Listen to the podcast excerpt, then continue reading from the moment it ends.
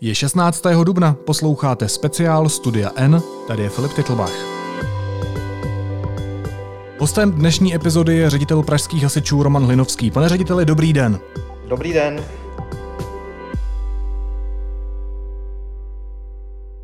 Vy jste svým kolegům, pražským hasičům, oznámil, že ke konci dubna ve své funkci skončíte. Proč? A to není to nic z čistého nebe. Můj generální ředitel mě opakovaně dává signály, že by si rád vybral někoho jiného a v únoru nebo na konci února mě požádal, abych se nechal vystřídat jiným kolegou a mělo by to proběhnout od 1. května. Takže to není vaše svobodné rozhodnutí. A tak není to moje tužba samozřejmě, protože já tady vnímám, že tady mám spoustu ještě práce, kterou bych rád dokončil. Rozdělali jsme řadu projektů s městem, kdy se nám povedlo získat prostředky na techniku hasičskou, na rekonstrukce stanic a je to hodně ještě přede mnou, tak já tam bych to viděl rád trochu jinak. Na druhou stranu vnímám, že eh, šéf si má právo vybrat lidi, se kterými dělá.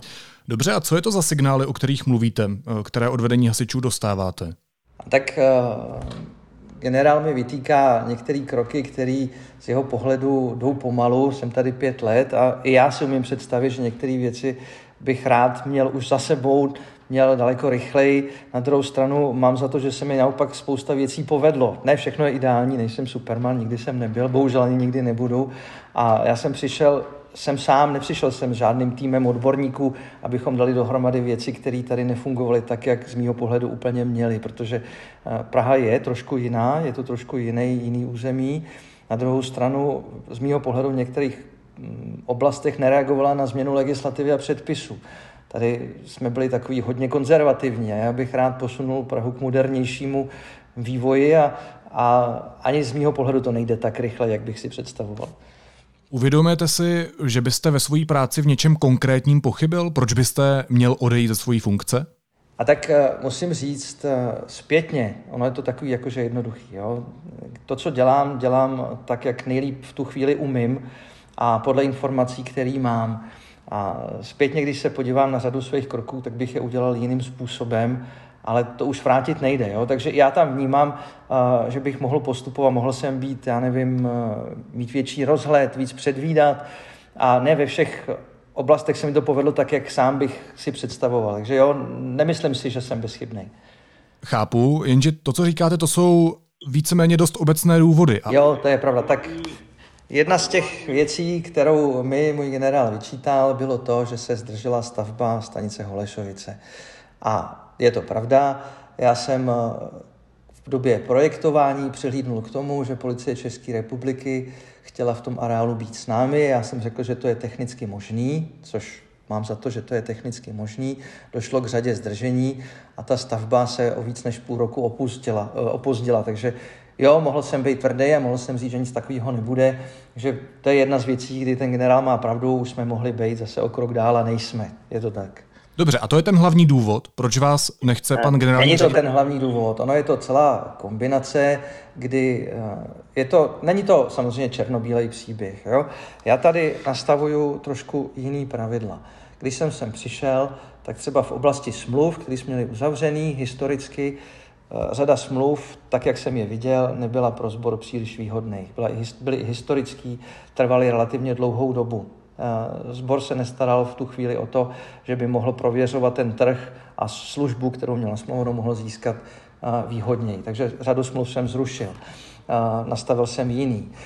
Řadu pracovních míst jsem taky zrušil, protože jsme tady byli zvyklí dělat činnosti s nějakým počtem lidí a nějakým stylem. Já bych rád, abychom to dělali efektivněji. Takže je tady skupina lidí, mých kolegů, kteří věří, že někam jdeme a někam směřujeme. Je tady samozřejmě řada kolegů, kterým to vadí. A víc než dva roky píšou anonymní dopisy. Eh, bohužel eh, generál dostává v podstatě jenom negativní informace. Ty lidi, kteří jsou spokojení, tak nenapíšou pochvalný dopis. Romanu Velinovskému se něco povedlo. Takže jestliže jste pod palbou víc než dva roky negativních informací, které chodí, předpokládám, i panu ministrovi, tak eh, nějakým způsobem na to musíte reagovat. Takže ono je snažší, když máte ředitele, který dělá kroky, který vy nechcete, protože jste byl zvyklý leta na něco jiného, se zbavit toho ředitele. Že? Takže to je takový vývoj. Takže na vás chodí anonymní udání? Už poměrně dlouho a je to velmi nepříjemný stav. Ano, chodí. A kdo je podle vás může psát? A tak věřím tomu, že řada lidí, kteří opravdu jsou nespokojení. Máme i některý soukromý typy, ale to myslím, že není věc pro média. Nezlobte se na mě, ale odvolání ředitele hasičů v hlavním městě uprostřed pandemie přece musí mít velmi vážný důvod.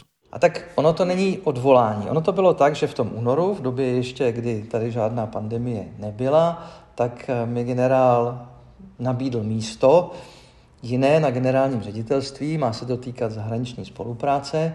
A já jsem to vnímal spíš opravdu jako opakující se signály, protože to nebylo první, že generál mi dává najevo, že se mnou nechce dělat. A řekl jsem, dobře, sice mám trochu jinou představu a není to moje tužba, ale spíš to vnímám tak, že to, co říkám, šéf si by měl mít právo si vybrat lidi. Potom přišla, dejme tomu, nějaká pandemie, kterou jsme začali řešit a já jsem oznámil primátorovi hlavního města, že bych měl ke 30. dubnu skončit, přejít na generální ředitelství. A musím říct, že to mě velmi potěšilo. Primátor zhodnotil tu spolupráci mezi náma a mnou a městem jako velmi dobrou a, a požádal ministra vnitra o to, aby učinil kroky k tomu, aby k té změně nedošlo, protože to ani nepovažuje za vhodný. A musím říct, ani mě, ale to je můj soukromý názor, nepřijde, že by to bylo vhodné načasování. Takže i já jsem včera poslal datovou schránkou svýmu šéfovi žádost, aby k tomu převodu nedošlo. Eh, jak se k tomu tenkrát postavilo ministerstvo vnitra, když je oslovil pan Zdeněk Hřib? A tak on to udělal minulý týden a pokud vím, tak tento týden ministr to postoupil na generální ředitelství, protože já jsem v personální pravomoci generálního ředitele. A i já jsem na základě toho, že jsem získal podporu od města a taky od některých kolegů ze složek IZTS, protože i pro ně, já jsem partner, já za těch pět let, co tady jsem, jsem samozřejmě působil jednak uvnitř sboru, ale taky hodně energie jsem strávil vně a nastavil jsem úplně jinou spolupráci s městem a taky se složkama IZS, takže i mým kolegům přijde, že v tuhle chvíli to není úplně vhodné načasování. Takže na základě té podpory, kterou jsem dostal, a i od některých části svých lidí, jsem požádal generála, aby k té změně nedošlo. Takže když to schrneme, eh, znamená to tedy, že s vámi byl generální ředitel delší dobu nespokojený, dával vám určité signály, dával, dával vám mhm. najevo, že s vámi nechce spolupracovat a teď vám oznámil, že byste tedy měl skončit a vy na to teď nechcete přistoupit. Chápu to správně? A já neříkám, že na to nechci přistoupit, takhle tvrdě to postavený není. Já jenom říkám, že z mého pohledu asi na to není úplně ten správný čas a že by bylo dobré, abych mohl dokončit tu práci, kterou jsem tady začal. Víte, že byste někomu ve svojí funkci vadil? Uh, myslím si, že některým svým lidem ano, protože dělám změny, které jim neumožnějí uh, být tak, jak bych to řekl, nesystémový, jako někdy dosud byli. Takže věřím tomu, že ano. Um, kdo by vás měl ve funkci nahradit? Uh, měl by to být ředitel současný v Libereckém kraji, pan inženýr Prudil. A jak to víte? Protože mi to oznámil generální ředitel. On si mě před deseti dny zavolal a řekl mi, eh, dohodli jsme se s panem Prudělem a nahradí tě. A mluvil jste s ním třeba přímo o téhle situaci? Mluvil jsem s ním včera, mě požádal o schůzku, kdy já jsem mu řekl tu situaci, jak já ji tady v Praze vidím, aby s tím nějakým způsobem mohl pracovat. A jak se k tomu postavil? A tak pro něj to bylo získávání informací. Pane řediteli, jak se může projevit změna vedení pražských hasičů uprostřed krize? Tam můžu jenom odhadovat, že jo. Ta, je to o znalosti nějaké situace. Abyste mohl reagovat a u hasičů ve většině případů je to, že sice dobře, plánujeme, plánujeme hodně, i díky tomu mám za to, že ten stav, který tu máme, a když jsme měli 31 pozitivně testovaných hasičů, zvládáme umíme s tím pracovat, tak ale zároveň je spousta činností, které se vyskytnou ad hoc a vy musíte na základě toho, že máte povědomí o té situaci a o nějakých souvislostech reagovat. Takže když sem přijde kdokoliv nový, a to se budeme bavit klidně obecně, tak se nejdřív bude muset seznámit se situací, jak co funguje, kdo co dělá, kdo má jaký kompetence, organizační struktura je trošku jiná v každém kraji, takže bude muset reagovat na novou situaci v době, kdy je nutný zároveň řešit velmi akutní situaci jinou. Že není to mírový stav a není to úplně snadný. Bude to velká výzva, teda musím říct. A může se to v praxi dotknout práce pražských jednotek? Úplně pražských jednotek se to nejspíš nedotkne. Hasiči u výjezdu nefungují, takže jim ředitel přímo říká, co mají dělat. Oni mají samozřejmě zaběhnutý nějaký postupy, ale velmi se to může dotknout fungování s orgány města, s krizovým štábem a se složkama, kde musíte rozhodovat na základě toho, že máte, víte to pozadí té situace. A když tam bude někdo nový, tak to prostě vědět nebude. Vy byste měl tady to místo ředitele opustit podle generálního ředitele do konce dubna. Co už kvůli tomu, pokud se tak stane, nestihnete dokončit? Já mám eh, připravenou další spolupráci s městem, jednak na úrovni rekonstrukce hasičských stanic, a to je prostě dlouhodobá práce, to není věc na týden, a potom eh, na úrovni financování eh, vybavení pro hasiče. A i to je dlouhodobá práce a je to jednak o tom, že musíte mít připravený velmi dobrý argumentační materiály, protože s městem nespolupracujete na základě jenom nahodilé myšlenky a jednak samozřejmě musíte mít vytvořený nějaký pracovní vazby a kontakty. A to taky nezískáte za týden. To je o usilovný, trpělivý práci s, i s nezdarama na té cestě, po který jdete a s taky s nějakýma úspěchama. Takže to je o tom, že tady pět let jsem tu nestratil jenom seděním v kanceláři, ale výdajem obrovské množství energie jednak dovnitř sboru a jednak vně sboru. Pane řediteli, upřímně, jak na vás celá ta situace působí? A tak osobně mi je to velmi nepříjemný a profesně taky, protože uh, není to pro, pro vás příjemný, když děláte nějakou práci a opravdu se snažíte dělat co nejlíp a nikdo není bezchybný a nemůžete říct, že všechno, co uděláte, bude úplně perfektní. Tak uh, já jsem si toho vědomý a je to pro mě velmi těžký pracovní období. Dobře, takže ale nemáte pocit, že vy byste udělal nějaké masivní chyby, které by opravdu měly vést k tomu, že byste měl odejít z té funkce? kdybych měl ten pocit, tak bych odešel sám, sám od sebe. Jo. Ano, jsem s řadou věcí nejsem spokojený a s řadou věcí mám za to, že se můžu oprávněně pochlubit.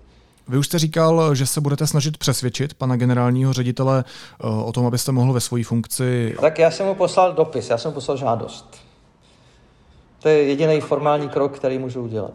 Jasně, ale je to způsob, jakým se budete snažit, předpokládám, tu situaci zvrátit? V zásadě ano.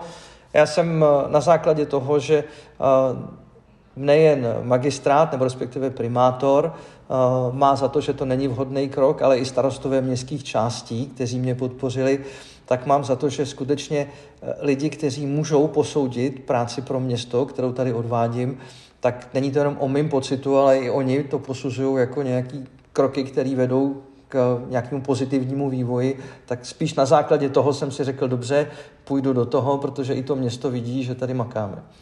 Sám jste ale říkal, že šéf by si měl vybrat svého podřízeného, kterému věří, pakliže vám třeba pan generální ředitel nevěří a rozhodne se tak, že, by, eh, že byste měl odejít z té funkce. Budete se nějakým způsobem ještě dál bránit?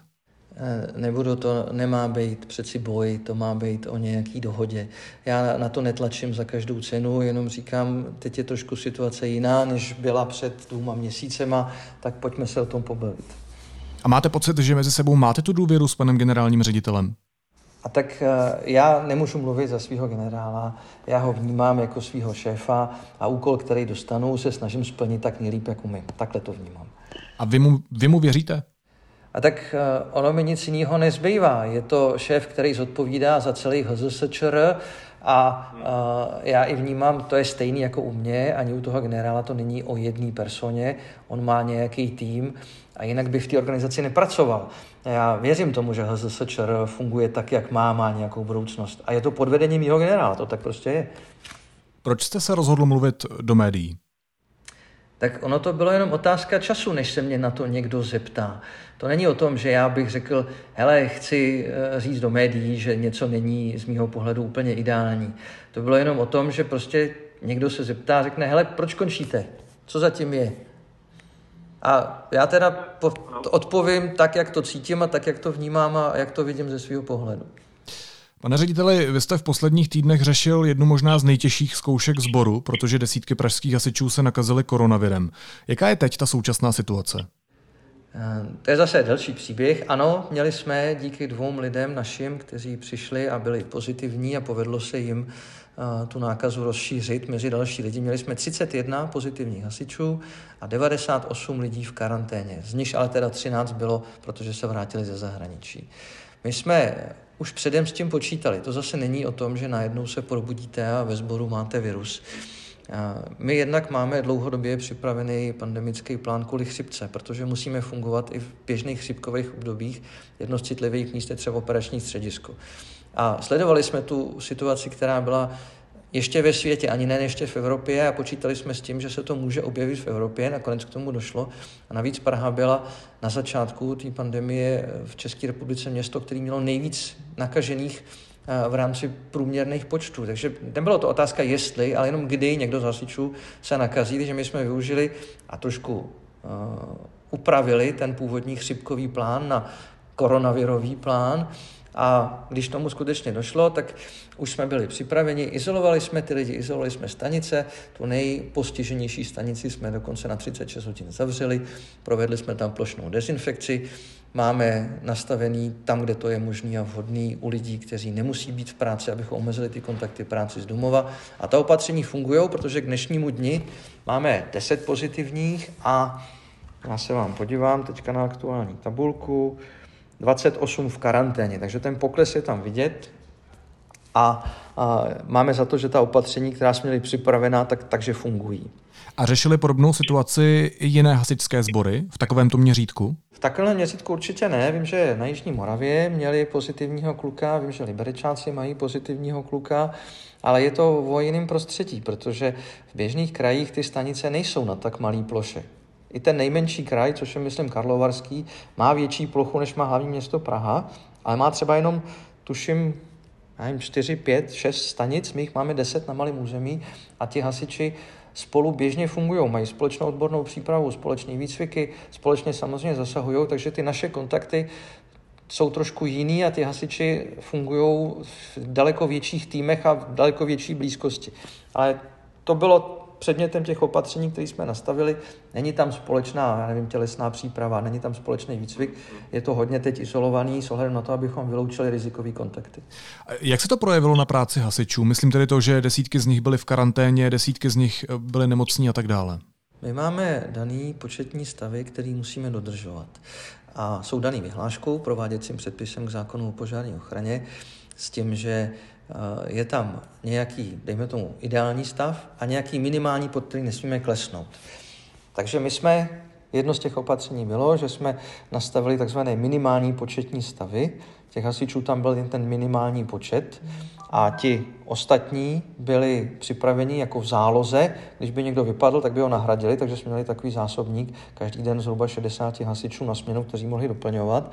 A zároveň jsme se dohodli s městskými částmi, které zřizují dobrovolné jednotky, a udělali jsme pohotovost pro vybrané dobrovolné jednotky, které byly na zbrojnici do, připravený doplnit v případě zásahu naše jednotky. Takže jsme udělali takový systém střídání, tak aby to vycházelo a pořád Praha měla požární ochranu na takový úrovni, na kterou jí má mít.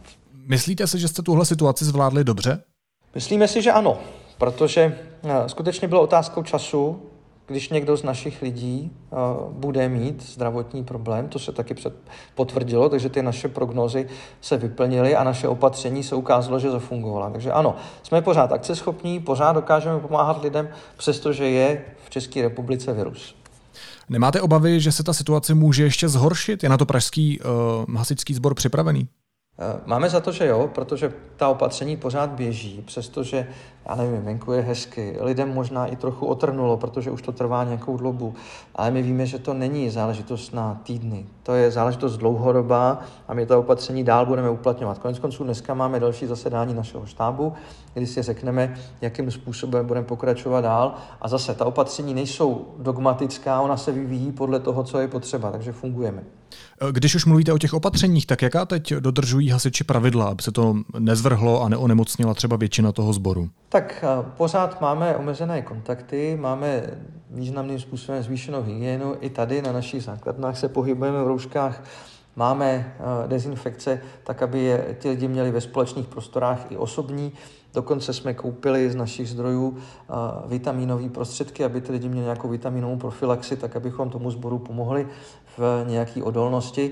A potom není to jenom o tom, že e, organizace nebo sbor nastaví nějaká přísná pravidla, ale taky, že ti lidi budou u toho používat hlavu, budou přemýšlet a sami budou zodpovědní, což musím pochválit svoje lidi, ano, daří se to. Jakou roli vlastně teď hrají praští hasiči v té koronavirové krizi? Myslím směrem ven, co všechno musí vaše muži dělat?